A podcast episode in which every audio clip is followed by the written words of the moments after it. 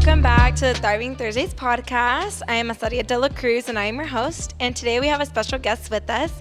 Um, Grace Perda is here, and she is a close friend of mine who I met um, at a Bible study group here in our local community. And we are actually um, within the same career field, which was how we like became to talking and getting to know one another, both um, psych majors. And so it's been really cool getting to know her um, and just her personality. And she's an amazing person. So I'm so excited to have her on today. Um, so, Grace, you recently just got engaged. I did. I did. You got engaged to Ender. Yes. How long were you guys dating?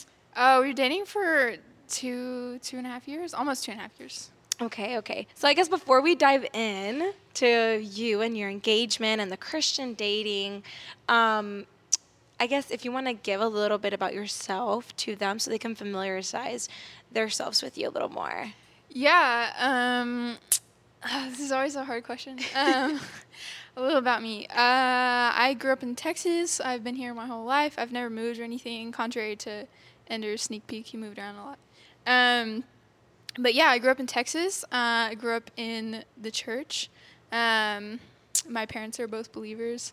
Um, but I really didn't start uh, following Jesus until late high school, but I think I was still in bondage to a lot of things I didn't realize like God could change in my life until probably sophomore year of, of college is when like God really started to take hold of my life because I always wanted Him, I think, in high school.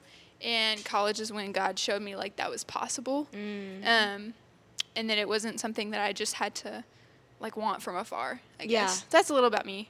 Passionate about Jesus, passionate about um, my wonderful fiance, and I'm passionate about the church, Yeah. believers. Awesome. Yeah. I'm so excited for you guys. Okay, so backtrack. How did you meet Ender? It's really okay. I'm gonna try to condense it. we were just talking about this the other day on like how to condense our meeting You're story. like, without making it a whole hour. Yeah, yeah, without making it a whole hour because I always do. Um, he's better at telling it quickly. Okay, so okay, I'm trying to do it like 30 seconds. Go it's not it, gonna be 30 shot, seconds, whatever. but I'm trying. Okay. So we kind of met at school, kind of met at the coffee shop, but mostly at CJ's Okay. um, which is a local coffee shop in the Sherman area. So um, he was working there, and um, a friend of mine that later became my roommate was actually super into him. Uh-huh. And me and like our friend group were like hyping her up, like, yeah, he likes you, like, yeah. And I met him one day, and uh, she was like, "Hey, you gotta meet him." Like they were working together at this coffee shop, and I sat at the bar, which is where you can. It's called the slow bar. You can watch them make drinks and stuff. And he was totally flirting me up because he did not know. Oh, he Well, I said, I I, know like you a knew or not. latte. I don't know if he knew or not, like that that this girl was into him, but Mm-hmm. um, uh, overall, he'd seen me around like campus and stuff, Yeah. and he was interested. And I'd never met him before outside of this, and I remember thinking, this guy's like cute and really cool, but like you know, girl code, like I can't I can't move in on this. Yeah, that'd be so you know it would be pretty bad. Yeah. Um, he gave off some signals. We thought that he was super into my friend, and so we were like hyping her up and stuff. Um, Yikes. turns out that was not true, and it kind of fizzled out. She realized like I'm not gonna chase this. Flash forward, she becomes manager of the coffee shop, and suddenly it's like, all right, now I'm the person who has to tell you to do your job, and this is very awkward. And so Gotcha. she was not really into it anymore. Yeah. And so, um, let's see, what else? Um, some time went by. Um, I invited him to my Bible study. Um, he was wanting to. I was. I was um, not leading, but like I was a leader at a Bible study um, at my old church, Okay. and where I was working at the time, and I invited him, but it was kind of like he was also just trying to. he wanted my number, and so he was like, he was Mm, like, let me, let's like, let's like collab Bible studies. Yeah. Like let's do that. Um, but it really was just a ploy to get my number.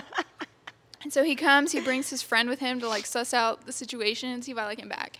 And I was really nervous at the time. I, I was coming out of kind of my whole life in high school thinking if I like a guy, I have to pretend that I don't because I don't want to get hurt. Because I liked a lot of guys in high school. So you who- were like, yeah. like really protective of yourself. I was, yeah. Like I, I liked a lot of guys in high school who did not like me back. In middle school too. It was kind of like my It's kind of my move. So like, a f- was it a fear of rejection? Is that what Oh, you're saying? Oh, for sure. Yeah, Okay. for sure. A fear of rejection. I was like, if I shut myself off and I pretend I'm not interested, I don't have to go through the fact that this guy's way too cool for me. Mm. Yeah. I had a weird complex at the time. I was like, he works at a coffee shop. I'm not that cool, so I'm just gonna like play up the Christian girl thing who works at a church, and I'm gonna like seem really cool. Yeah. And he kind of did the same thing to me. So uh, we were kind of going back and forth on that. You know, long story short, he goes home that day and his friend's like, Yeah, this girl doesn't like you. And he's like, All right. So um, then COVID happens. And uh, some stuff in the middle, we're both kind of figuring some things out with God, life's happening and whatever. And after COVID happens, um, a lot of things in his life happened. He like fell off his skateboard and broke his face. And What? Lots of yeah, lots What? of stuff. So he also Um, skateboards. So he works at a coffee shop. he does not skateboard anymore. uh huh. But in the moment, I'm in the moment, he was yeah, yeah, working yeah. at a coffee shop. He skateboarded. He's He's an artist. Like artist. everything I ever wanted, ever in my life. Um, yeah, and so. So he wasn't a good skateboarder because he fell off. Well, he was a good skateboarder, Oh, okay, but it's okay. like it takes that one run where you like break a bone or Yeah, something, and yeah. then he was like never again. Um, and so anyway, so that happened. A lot of like tough stuff happened to him that really like God used to to mold him and stuff. And by that time, God was like, "All right, y'all are ready for each other," um, because we both went through some stuff. And um, so one day, this girl whose name's Grace um, moved all of Ender's stuff out of his art studio and like put it in another studio, and they they like went over his head to his professors and like stole the art studio. And he was like, Grace, I know like one Grace, maybe it was her. So he texts me. No, he tries to call me, and I'm like in class, and he tries to call That's me. awkward. And I'm like, why is this dude calling me? Um, and um, but I was also like kind of excited, you know what I mean? Yeah, And, yeah. um, I was like, ooh, boy's calling me. anyway, um, so I like texted him. I was like, I'm in class. Hang on. And so then he's like, "Oh, hey, I just wanted to know, like, did you steal my art studio? Um, was that you? Someone named Grace like took all my stuff out." Oof. And I was like, "That was not me. I wish I had an art studio. That sounds amazing, but I don't have one. Yeah. And um, I would love to paint, but like, I used to paint, but I, I don't really do it anymore because I have no place to do it. Yeah. And he was like, "Oh, well, um, maybe you should come to my art studio sometime." and Oh, I wonder if that even actually happened. Maybe it was just a way to like hit you up, Uh, you know? it did happen. I did see Oh, it happen. Like I went up there, I saw it. Yeah. Anyway. Okay. Um, but I went home that day, and it was my friend's 21st birthday, and we were having her like a little a little get together with just like the five of our, our gal friends. And I got home that day um, to my friend who um, had previously liked him and didn't anymore. She um, was also my roommate at the time. Was it awkward? No, it really honestly never wasn't? I never felt it. If Yeah. it was if there was anything on that side, I never felt it. Okay. Um, in fact, she was very much like our wingman, our go-between, because they were Huh, working together. That's interesting. Yeah, yeah, yeah. She she was a real one. She was a real one. Okay. And did he know all this time that she did like him, or he, I- did he not know until? Yeah, I mean Yeah. he did. It it wasn't like a big thing or anything, Okay, but but okay. like he knew. Yeah. And she was really cool about it. She's not the kind of person who gets like super hung up on one person. Mm. She's she's a very strong, strong Okay. woman. Anyway, and um, so where was I? Oh, I get home that day, and I was like, Laura, why why is Andrew texting me? Like we haven't talked in like since he came to my Bible study. and she was like, Oh my gosh, I have something to tell you, but I'm and I was like, just tell me. And she was like, oh my gosh, he's liked you for like two years. And I was like, what? And like all this stuff coming flooding back to me, like a couple weeks before she had told me this story about um, how he liked this girl and it didn't work out and blah, blah, blah. And it like hits me in this moment. I'm like, I'm the girl in this story. And like I had never been the girl in the story before, like never in my life. It was always, you know, I like somebody and they don't even know I exist. Oh my like, And it was my first boyfriend, like yeah. for real. And even this guy in high school, like, it didn't even, it was like not even my boyfriend or anything like that. Like, Ender was my first real boyfriend that actually liked me Mm-hmm. That's first. awesome. And so, um, that to say a sneak peek on one of the questions, like, um, when you, when you're a woman and you're a Christian woman and you want to be pursued. Obviously, like being pursued by the Lord Mm-hmm. is the most important thing, um, and He always pursues. Um, but waiting for that that guy that's gonna pursue you is, is Yeah. super super important. So Yeah. anyway, I hope that. Oh, yes, the answer. Oh yeah, sorry. The, the conclusion to that. Sorry guys. the conclusion to that was he texted me, and we ended up our first date was at his art studio painting together. Oh, that's so sweet. Yeah. That's awesome. What'd you think on the first date? What were your thoughts on the first date? On the first date, I was like, dang, this boy like checks all the boxes. you know, like he's cool, he's Yeah. cute, he's Yeah. like really cool. Like, Did it scare you? Because I know the saying, like, what's that saying? Like, oh man, it slipped my head. Where it's like, it's too good to be true. like, there's Um, has to be. I know for me, like that was something in the beginning. I'm like, it's too good to be true, and I was like waiting, like, what is it? Because like he's checking all these boxes. There has to be something. Um, it's funny you say that because no, I didn't think that, but I it's weird. I, I think I should have thought that because at the time I was very jaded. I was super sick of men in general and I was super sick of Christian boys because I'd met so many of them that very much like lied about who they were. Um, would say that they love Jesus and all this stuff and they were really kind of fake. And so um, I was super jaded. I'm surprised I didn't think like when's the shoe gonna drop. I'm surprised I Now didn't you think that. saying that, um, how were you able to like take this new relationship Mm-hmm. with him and not bring those like fears of rejection and you know going through the lies of other Christian boys? How were you able to surpass that and then not carry that into your relationship with Ender? You know, I would say two things. I would say first of all, you got to ask the right questions. Um, you know, you're not out here asking. Um, I mean, preliminary like dating stuff, right? You're gonna ask what's your favorite color. You're gonna ask what's your style and whatever. Right. The basics. But I think you can kind of tell when someone is like really uh, loves Jesus and really doesn't. Um, like one of the first things um, Ender asked me, like honestly, I think it was the first question he asked me was, "How do you like to worship?" Which like, if you're like a if you're like a, you know. A boy who likes to play around, you don't ask something like that. Right. So, I mean, there were things like that that were That is a good like question. clue in Wow. stuff. Yeah. And um, so yeah, Yeah, that I feel like only a person who really loves the Lord would know their way. that and who would have so like that was something that was important to him. Mm-hmm. Like a girl that doesn't limit herself in worship, a girl that desires to worship the Lord was like important to him, and he was showing that by asking that to me. Yeah. No, that's awesome. Yeah. Oh, I love that. Thank you for sharing Yeah. that. Oh, Um, um, so the other the other thing was the other way that I I didn't the rejection thing that you touched on. Yes. he was very good at pursuing. He always made me feel loved. He always made me feel wanted. He didn't make me feel like I had to work for his affection, like ever. And he was very good at um, just like affirming me in that because, which was so like sweet. And the Lord like knew what I needed because growing up, being rejected and being unseen by all these guys, like God knew that I needed to be pursued in that way.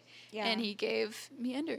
Yeah, I feel like that's beautiful because it shows such a good representation of like the Lord and how the Lord Yeah. pursues us. And I genuine, genuinely feel like the Lord uses those loved ones in our lives that we're in relationships with to reflect his characteristics because sure. it's like through them we're able to experience like just a tad bit of the Lord's love, of his mercy, of his grace, and like through someone that's here with us physically. Yeah, for sure. So, um, one thing I wanted to ask you for the ladies out there, how would they know that he's the one? Okay. so, all right, bear with me on this one. This is a little, little as Jimmy Fallon says, controversy here. Go for it. Um, I don't like believe in the sort of traditional idea of like the one. Uh-huh. Let me like kind of explain.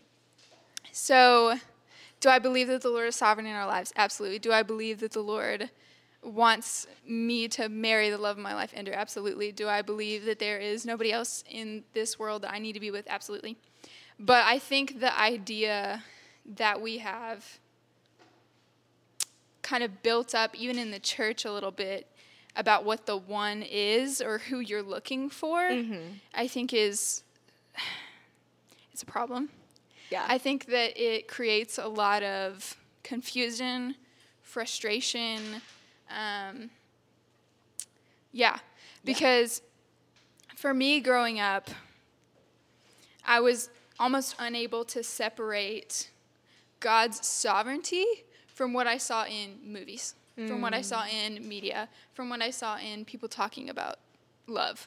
Yeah. And so I think when you conflate those ideas together, it's just this mess of finding your identity in another person. Mm-hmm. And I think that if you're out there looking for this one person that's going to like complete you, you, you're looking for the wrong thing mm-hmm. because no human being out there is going to complete you. Like that idea is very unhealthy. yeah. Um, yeah. Because no, because then you find the fulfillment in that person, not right and not christ or you're Yeah. you're continually looking for whatever that is and so to me like you'll never find who it is that the lord you know has for your life because you know the gift of singleness exists like some people don't get married Right. and so i think to have this idea that like for every person there is this one person that's going to complete their life like it's not true Yeah. um, and it's not in the bible it's not biblical um, What would you say is biblical um, regarding the one? Instead of it being Yeah. the one, what is the biblical,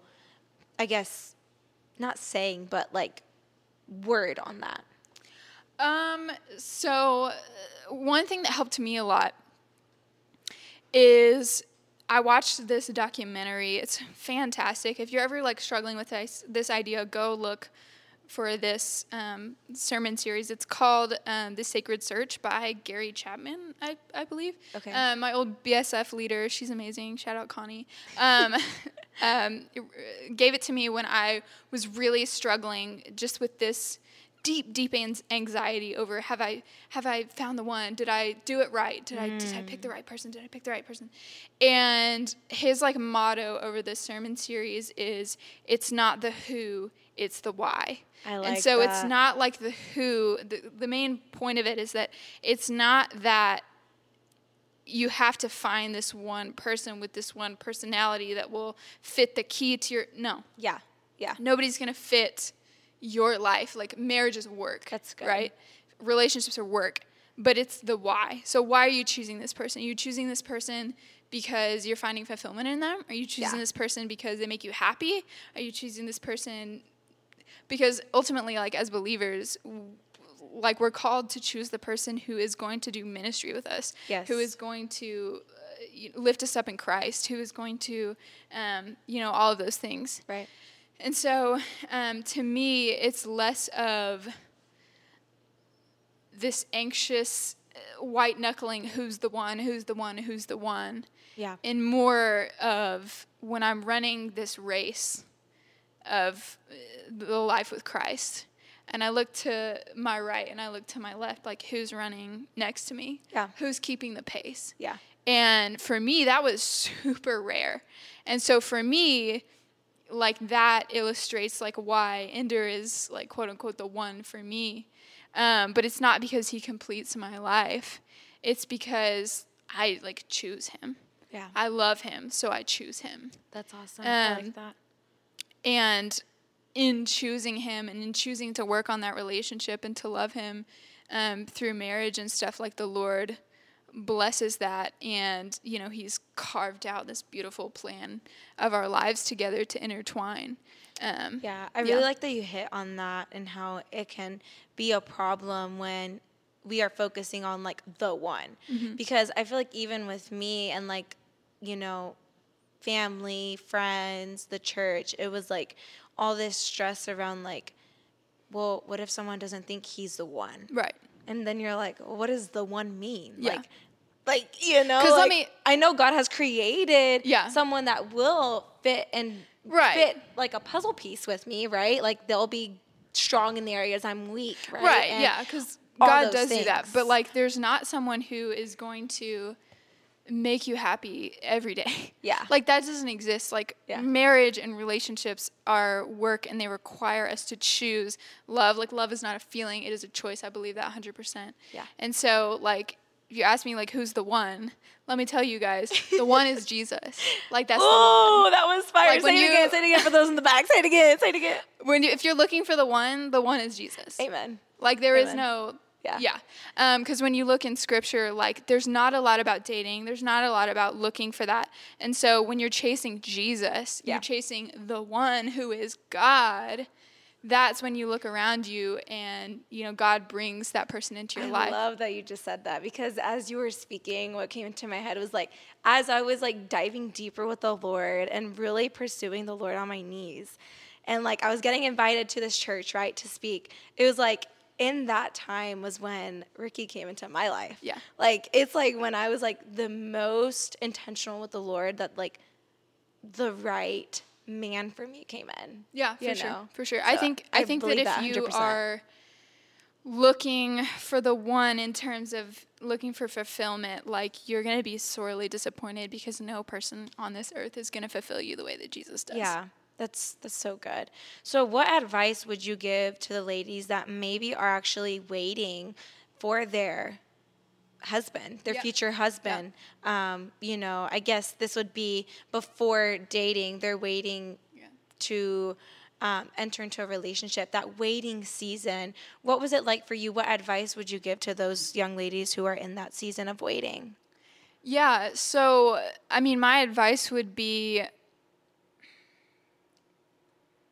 I know you're like, there's so much I could I say. there's so what do I choose? this this is a tough one because I like the season that I was in, I wouldn't even call it waiting.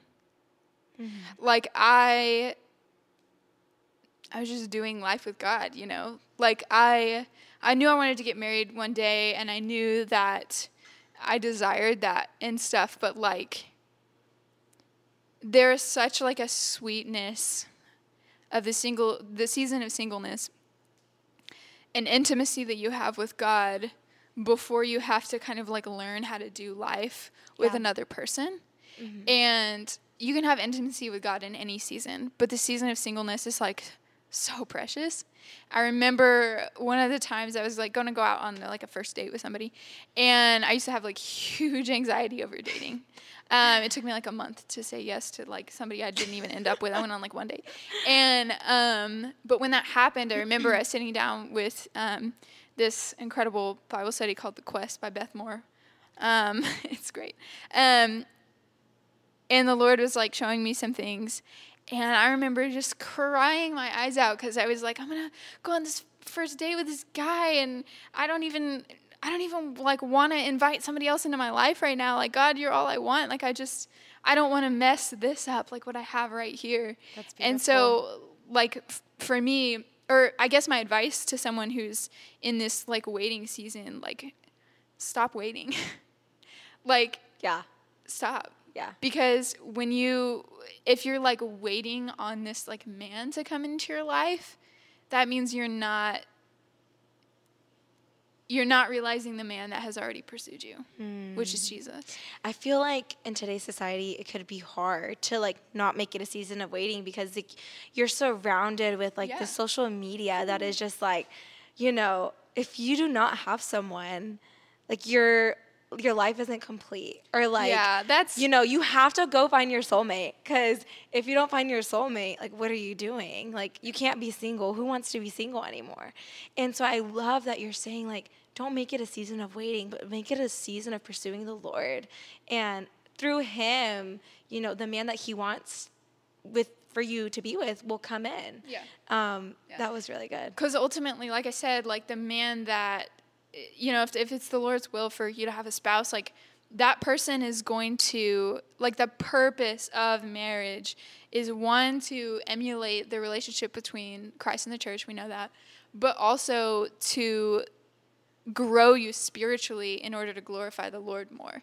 Yeah. And so if you're not there on your own, you are not ready to do that with somebody else. right Um, and so if you don't have a personal relationship with Jesus before you get into a relationship, you're bringing in brokenness, you're bringing in frustration, you're bringing in confusion. yes Um, and you're also bringing in a high, high, high expectation on this person to make you happy when they're never going to make you happy. I feel like that's why, well, I didn't like date other men or guys before Ricky, but I feel like maybe that's why so many people have so many boyfriends now too. Yeah. Is because like you're not you think you're ready for that relationship and it turns out you're not. Yeah. And it might be because you have some things that the Lord wants to work on with you first before you try bringing someone else into the picture. Yeah. Um, it's such a it's such a sad picture to me, and and don't hear me on this thinking that like I had all this figured out because I did not. It took me a long time to to kind of get there. Yeah. Um, but I just see this picture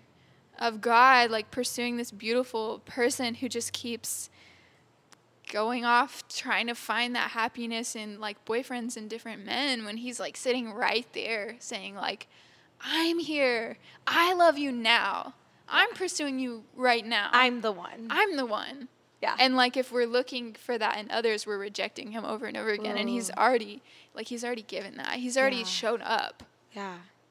I like that. And like I said, so in today's society, it can be hard, right, to believe that and really, I guess, feel that. So, how would you say that we could really reach that moment of giving it all to Him and giving Him? What do the steps look like? Pursuing Him instead of making it a season of waiting, but making it a season of growing with the with the Lord. What do you think?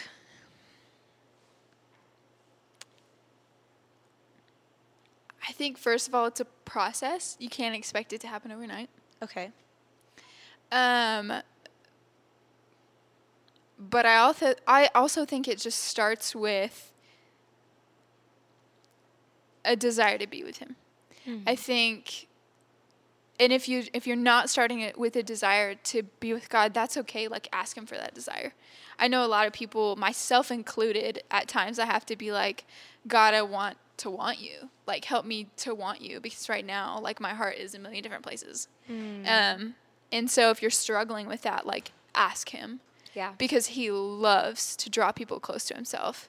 So if, if you know I'm chasing men right now, I'm not chasing God, and you're asking for him, like, Lord, you know, draw my heart to you, you know, make my heart desire you over anything else, like, he's going to answer that. Yeah. He's going to answer that. Wow, that's nice.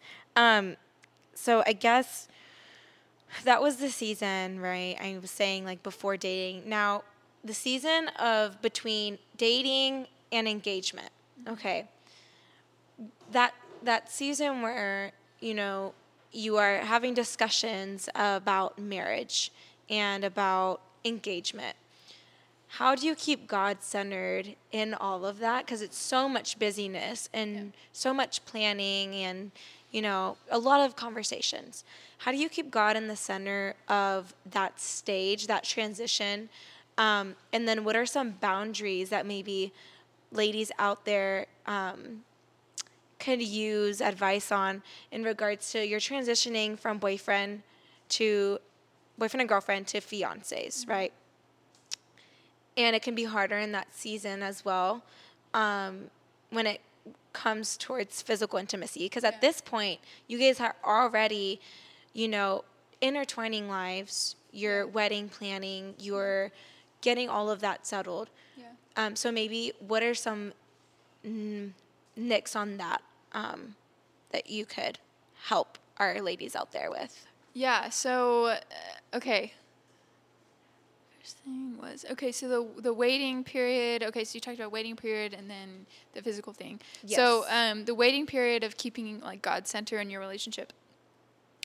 Um, basically, it goes back to like the same thing I just said before, because like you can nose to the grindstone, try so hard in your earthly strength to keep God center of your relationship and i don't think a single one of us really actually knows what that means No. um, i think i think growing up in church and stuff people are like keep god the center of your relationship Right. and you're like yeah uh, okay sure Yeah. and it's like what does that mean yeah and um, Andrew and I were actually talking about this either today or yesterday. I think it was today.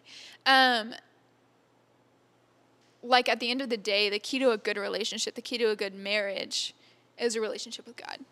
So if you don't have your own relationship with God straight, you're not going to have your relationship with another person straight. Yeah. And so to keep God the center of your relationship, like look no further than a relationship with God. Yeah. Um, because when you're seeking Him, when you're um, in prayer and communion with the Lord, when you're um, working on that relationship, like your desires, um, it says in Scripture, like your desires will fall in line with His. And so if you are spending time with God and your desires begin to align with His, it's, well, I desire purity because God desires purity. I desire, um, you know, I desire holiness because God desires holiness. I desire being kind to my spouse or my boyfriend or my fiance because God desires kindness. Yeah. And so when you fall in love with Jesus more, you fall in love with what he loves. Mm-hmm. Um, it's not to say that you're going to be perfect all the time because we're sinners, we mess up. Like Right. life We're is not still human perfect. at the end of right, the we're day. human.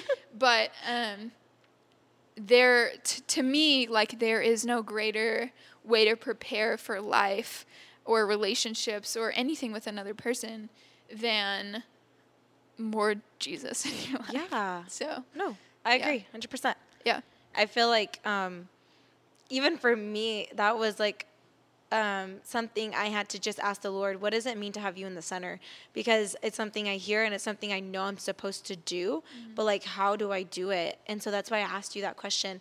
Because for me, it literally just looked like praying by myself, right, about the relationship and Yeah. God's guidance and, you know, just for the Holy Spirit to bring discernment on Yeah. things and all of that. But it was also like me constantly praying with him. Like I remember, especially in the beginning, I was like, you know, we have to make sure we pray every night together, and we have to make sure. And it's like that's not even necessarily it. You know, it's just really making sure that the both of you are continuous, continuously seeking the Lord. Because the moment one person stops, you know, that Yeah. might be the moment where he's not in the center. Or, Yeah. You know, he's just not the head of that. Yeah, I would totally agree with that because I would say like you could spin your wheels trying to come up with the perfect formula on how to date with Christ in the center and all that, and I'm sure a lot of people would give you a lot of different answers on that. I'm sure.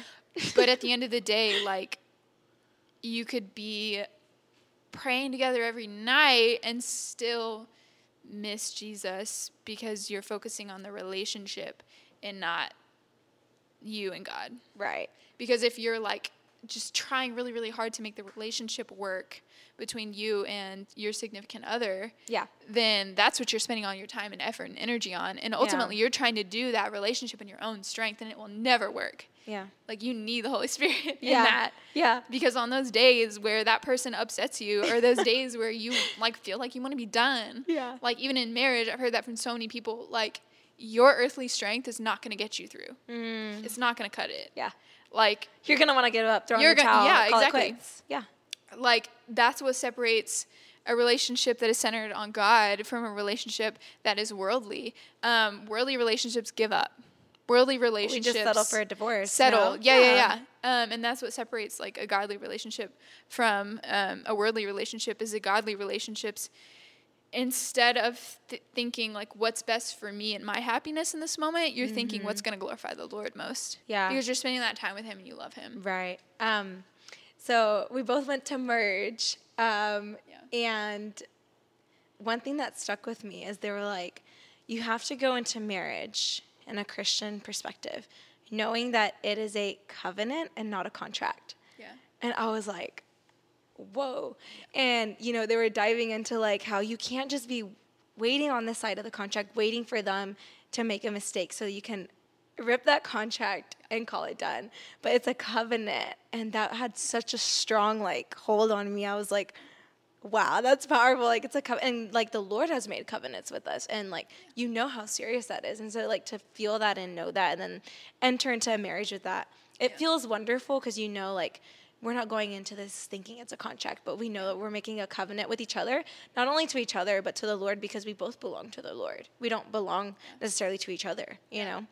for for me and Andrew, I remember one of the first conversations we had going into merge was like, "Hey, you know, personally for me, divorce is not an option. So what is Yeah. up with you?" Yeah. And you know, we both agreed on the same thing. Like there are parameters set forth in Scripture Mm-hmm. of where that's okay. Yeah. Um, but other than those parameters, like it is always going to be in my best interest to um, preserve a relationship for better or for worse because those are the Right. vows you make right and those are the vows you make before the lord because it is a covenant and god keeps his covenant with us when we mess up over and over again we Yes. reject him over and over again and he keeps his covenant with us Yeah. and so you know ultimately even if he hurts me even if he does things that i don't like like it is my job and my duty to do what i can Yeah. to preserve that covenant and be faithful even if he's not Right. Yeah. Love that. So to get a little helpful for our ladies and men out there, um, okay, dating, right? You're hugging, holding hands, kisses. So when you transition from dating to engagement, I feel like there's this stage where it's like you know that's the person you're marrying. Yeah. You know that's the person you want to be with. You want to grow with them spiritually. You want to grow with them um, professionally in careers and you know just business wise. You want to grow with that person in every aspect, and it includes physically because you love that person. Yeah. What are some boundaries that maybe you practiced that helped you, or just some maybe things in scripture that really stuck out and I think maybe helped you push through those times? Because I think, like, I, I mean, if I want to sit here and say we never went through that, I'd be lying to you. Mm-hmm. Because at the end of the day, no matter how you know strong your relationship with the Lord is, you're made of flesh, and you. It can be easy to get trapped, you know, in this place where it's like, I love this person and I spend so much time with them, and they're the one I'm marrying. Yeah. I want to be with them physically, you know. What are some um, tips you could give on ways to keep the boundaries and what boundaries are good and helpful? Yeah, um, I would say probably the biggest things are the situations that you put yourself in. Um, all of us are in our minds like so strong, like but up until a point, right? Right. And so if you're completely alone in a dark place, like, Yeah. What do you think is gonna happen? like, um, and you might like think, no, no, no, like I would never do that, blah blah blah. But like at the end of the day, like you said, we're made of flesh, we're humans, and so um, Yeah. I would say the biggest one that's that's more of like a practical thing is know your situation and don't put yourself in that situation. Don't be alone, especially when you are like engaged. Like don't be in a house alone. Don't be, um, you know, in a, in a space like that alone. Yeah. Yeah. I think, you know, eh, you can get in that place where you're like, I know what I want for myself. I want to wait until I'm married. And it's like wanting it and knowing it isn't enough. Yeah, and I know? think I think we grew up in a culture that's very fear based, and I don't think that works. Yeah. I think we're seeing really clearly that it's, it doesn't work because fear is not a, a driving force towards um, righteousness. It never has been. Yeah. Um, as much as we maybe have been taught that growing up, it's not. Right. Um, and so ultimately, what drives obedience to the Lord is love for the Lord. And so again, yeah, you can have a great, you know, relationship with God and whatever and still fail and there's grace. Um, but at the end of the day, like my advice is still the same. If you're struggling with physical things with your you know, your significant other and you're struggling to wait and stuff, like there's grace in the struggle, but also like bring that to the Lord. Bring that to the feet of the Lord, not just in not in just a repentance way that makes you feel good about the fact that you're saying sorry, but in a mm-hmm. way that says like God, I am confessing to you that I cannot do this by myself. Yeah. I'm confessing to you that we are flesh and we, um, if given the right opportunity, will do what dishonors you. And yet we need your spirit. We need your life in us to make the right decision. Um, and so bringing that, I think, to God, especially when you do make mistakes um, and when that does happen, bringing that like straight to the Lord, not not to make yourself feel better, not to ease that shame or that burden, which he does. You know, he does take that shame and ease that burden, but it shouldn't be the reason that you repent. The reason that you repent um, should be just to turn your face to, towards the Lord, um, to seek Him and seek His help, um, because ultimately we're we're pretty weak on our own. Yeah. I really like that you hit on that point because sin, okay. The enemy, right, is going to turn your sin into guilt. Yeah. And then that guilt that the enemy instills in you um, makes you hide from God. But you exposing it right away, like you're saying, like take it straight to the Lord. You exposing that to the Lord makes that guilt kind of like not be guilt but just be confession Yeah. and then that confession pushes you closer to god instead of making you turn away from god 'Cause i think it's easy to get trapped in this guilt and then be like oh my god like i screwed up. Like i did this and i said i wasn't going to. And then you you further away from god because you're like i'm so horrible. Like how could he forgive me? Not to get on a, like a total soapbox of purity culture, but I will do it. So um, I think there is a particular shame, fear, guilt, whatever you want to call it, around specifically women when it comes to this topic. Yeah. Um, we all know the youth group example of when the guy, the you know, the youth pastor, or whatever, passes around a rose and everybody takes a petal off of the rose, and at the end he's like, "Who wants this rose?" Like, it's been soiled or whatever. And Matt Chandler, shout out Matt Chandler, I love him so much. He's like, he has a sermon where he talks about that, and he's like, Jesus wants the rose. Like at the end of the day, this culture around shame is like not helpful yeah at all. And I, I it will have to be a whole nother podcast Yeah. it, it's gonna have to honestly, yeah. It's gonna have to. Um, I could talk about shame for so long. Um, No, I think it's a big issue. It is. You know, especially because churches, coming from a Hispanic church, sex is a no no, yeah. straight up. But it's like, you know, this culture needs more than just sex as a no no. Like, it's not that black and white. Like, I just, and especially like Christian dating and Christian relationships, like, I- I don't know. It's just, there's more to it than that. Yeah, ultimately, if you don't understand why you're waiting till marriage, it's just a, a blind command, and you really don't even benefit, I believe, from the blessings of waiting if you don't understand why you're waiting. Yeah. So, if you don't understand like what sex is, you're not taught what sex is, you're not taught like from a biblical perspective what it is, then you don't even get those blessings of waiting when you get there Yeah. because you didn't really know what you were waiting for this whole time. Mm. And I've heard of a lot of women who go into marriage and wedding night hits and they feel shame. And it's mm. like how Yeah. do we switch that from shame to now it's okay Yeah. in one night? And the the God honest truth is you can't. Right. Um, and so if you start with shame, you're going to end with shame too. Yeah. But if you start with, wow, this picture of sex that God created and, you know, and meant for it to be is whole and unbroken and, you know, will bring closeness and intimacy with each other, then you go in with an understanding. And it's a lot easier to um, value that than Yeah. it is when you're just working out of fear. Like, that doesn't work. Right. Um, and so ultimately, like I've heard it from a lot of people. Um, I've experienced um, different levels of this myself, where when you make mistakes in that, like you begin to see like why it matters so much to God, Yeah. because you begin to see like little cracks and different things that are broken within your relationship um, when you cross whatever boundaries it is like you begin to see like why god says that and why he cares because ultimately he's not a god who makes boundaries just to like keep us in a fence Right. like that's not Right. that's not why he does that Yeah. he creates boundaries so that we will be safe because Yeah. ultimately like the way he created this earth and the way he created um, structure and rules and everything is because he created it so he knows the way it works the best Yeah. and so he's not saying don't do this because i want you to have moral high ground Yeah.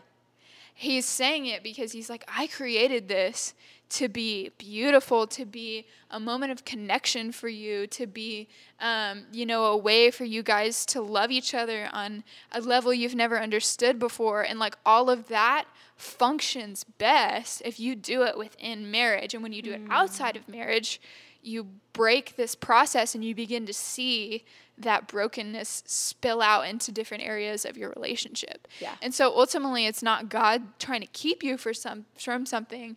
It's God trying to preserve something in the best like best case scenario for you. Yeah, I like Yeah. that. That's beautiful. Okay, that was good. We're gonna have to do a whole podcast just on that alone. But um, in what ways did you feel that the Lord really helped you guys thrive in your relationship and to enter from dating into engagement? Because this whole thing is called Thriving Thursday. So we want to we want to know keyword thrive. What has been some things or some areas the Lord has really like helped you thrive in in your relationship to reach engagement? Because not every couple reaches engagement. Yeah. Um, I think in this transitionary season, it's hard to kind of give like an overall thing, but I will give something that has really been super, super impactful for me. Um, so I think the biggest thing in a relationship, particularly being the woman, is prayer. So my mom kind of recently gave me this um, book that's all about like it's called the power of the praying wife and it's all about like I haven't read it, but I've heard about it. yeah it's all about like uh, kind of a not like a woman's role in marriage but a woman's role in like prayer Mm-hmm. and so um, it talks about how like you can yell at your partner to be better you can yell at them to do this or that but like it's never going to work we are human beings and we get into habits and we get into ways of existing and we don't really change those things Yeah. um, except for the transformation of the lord and so uh, the book is not only about how you have to pray for these things in your spouse in order to see them, for God to change those things, Yeah. if they truly are like dishonoring to the Lord, um, but it's also about praying for yourself, for you to be like in better um, response to what they're doing, or uh, for you to be a better spouse for them, because we like to point the finger at the other person a lot. Mm, That's good. Um, when ultimately, like something we learned in marriage, in merge was draw a circle around yourself and start there. Yeah. Because the problem is usually you. Right, because it's so Um, quick to want to see the faults in the other yeah. person, but it's like, hey, like you have faults Yeah. too. You should try not- working on yours too. Yeah, like I'm not just not. It's not just a woman thing either. Yeah. It's you know it can be either person. We both need to start with drawing a circle around ourselves, but um, as the woman, like it can come off really destructive to always be telling the other person what they're doing wrong. Yeah. um, because ultimately, like I know that Ender feels it, like that pressure to be the leader, the pressure of all of those things, and so if I'm constantly like telling him how he needs to be better instead of letting the Lord do that, like I had a big old realization, let me tell you, about a couple months ago that like I have always I kind of knew it about myself, but I didn't see it in our relationship yet. I have always tried to take my own sanctification into my hands, and this time I was doing it to him, which was really bad because that is God's job. That is Yeah. not my job. Yeah. It's not my job to look at his stuff and be like, mm, this is what he needs to work on next. Like, that's not my job. Who am I to decide what God is going to do in his life next? Yeah. Like, I may be over here thinking he needs to work on, you know, uh, being more organized or something. And God's over here like, no, no, no, no. I care about the heart. I'm growing him in leadership. So step down. Mm-hmm. Like, when I'm taking that into my own hands, I think it, it only it only slows your spouse down Yeah. if you're trying to take their well, yeah, because then at that point your you're like breaking them down in Yeah. areas that God might try to be working on something else or focusing on something else with them, and you're like critiquing this one thing, and it's like that's not what this season is for. So, like, ultimately, my best advice to thrive through a relationship is first of all to work on your own relationship with God, which you've hit on a lot. Um, but then, secondly, to pray for the other person and pray for yourself. yeah. Pray that you would be, you know, molded and shaped into someone that is going to be useful to God in growing them. Because Yeah. ultimately, I believe that one of the biggest ways that God uses relationships in marriage is to grow us and change us. Um, Hundred percent. yeah, and so when it's kind of like, shout out Michael Jr. for this. I'm quoting so many people. Um, like being in a relationship with another believer is kind of like two rough edges of something, and when you put them together and they bump up against each other, and you have get in these conflicts or whatever, like if you do that and you lean into those and you do it well, what you see with two rough objects is the more that they rub against each other, they start to smooth each other out. They start to smooth out those rough edges. And so Yeah. when you lean into conflict um, and you tackle it well, instead of withdrawing and running away or Yes. attacking the other person without letting them, you know, say something back or whatever, if you fight well, you grow. Yeah. Um, and so that would be the other thing that I would say. Um, relationship with God, praying for you and the other person, and fighting well. Yeah. You know, having conflict that um, is productive. Yeah. Because ultimately, like, you cannot avoid conflict Right. as uh, in a relationship, you cannot avoid it. As much It as you is- would like to. Yeah, as much as you'd like to, it's completely inevitable. You are merging two lives with two very different people, um, particularly in a biracial relationship. Like, it's hard. Yeah. And so, um, but there's this beautiful thing that comes out of that when you have these two different people. Like, God has a way of pulling in all the things that you need that they have and all the things that they need that you have. And so when you you do that conflict and you um, you work through that, you end up finding out that like, oh, our differences are like kind of a good thing. Right. Like it kind of works, you know. God like works that out, Yeah. and it can become such a good thing.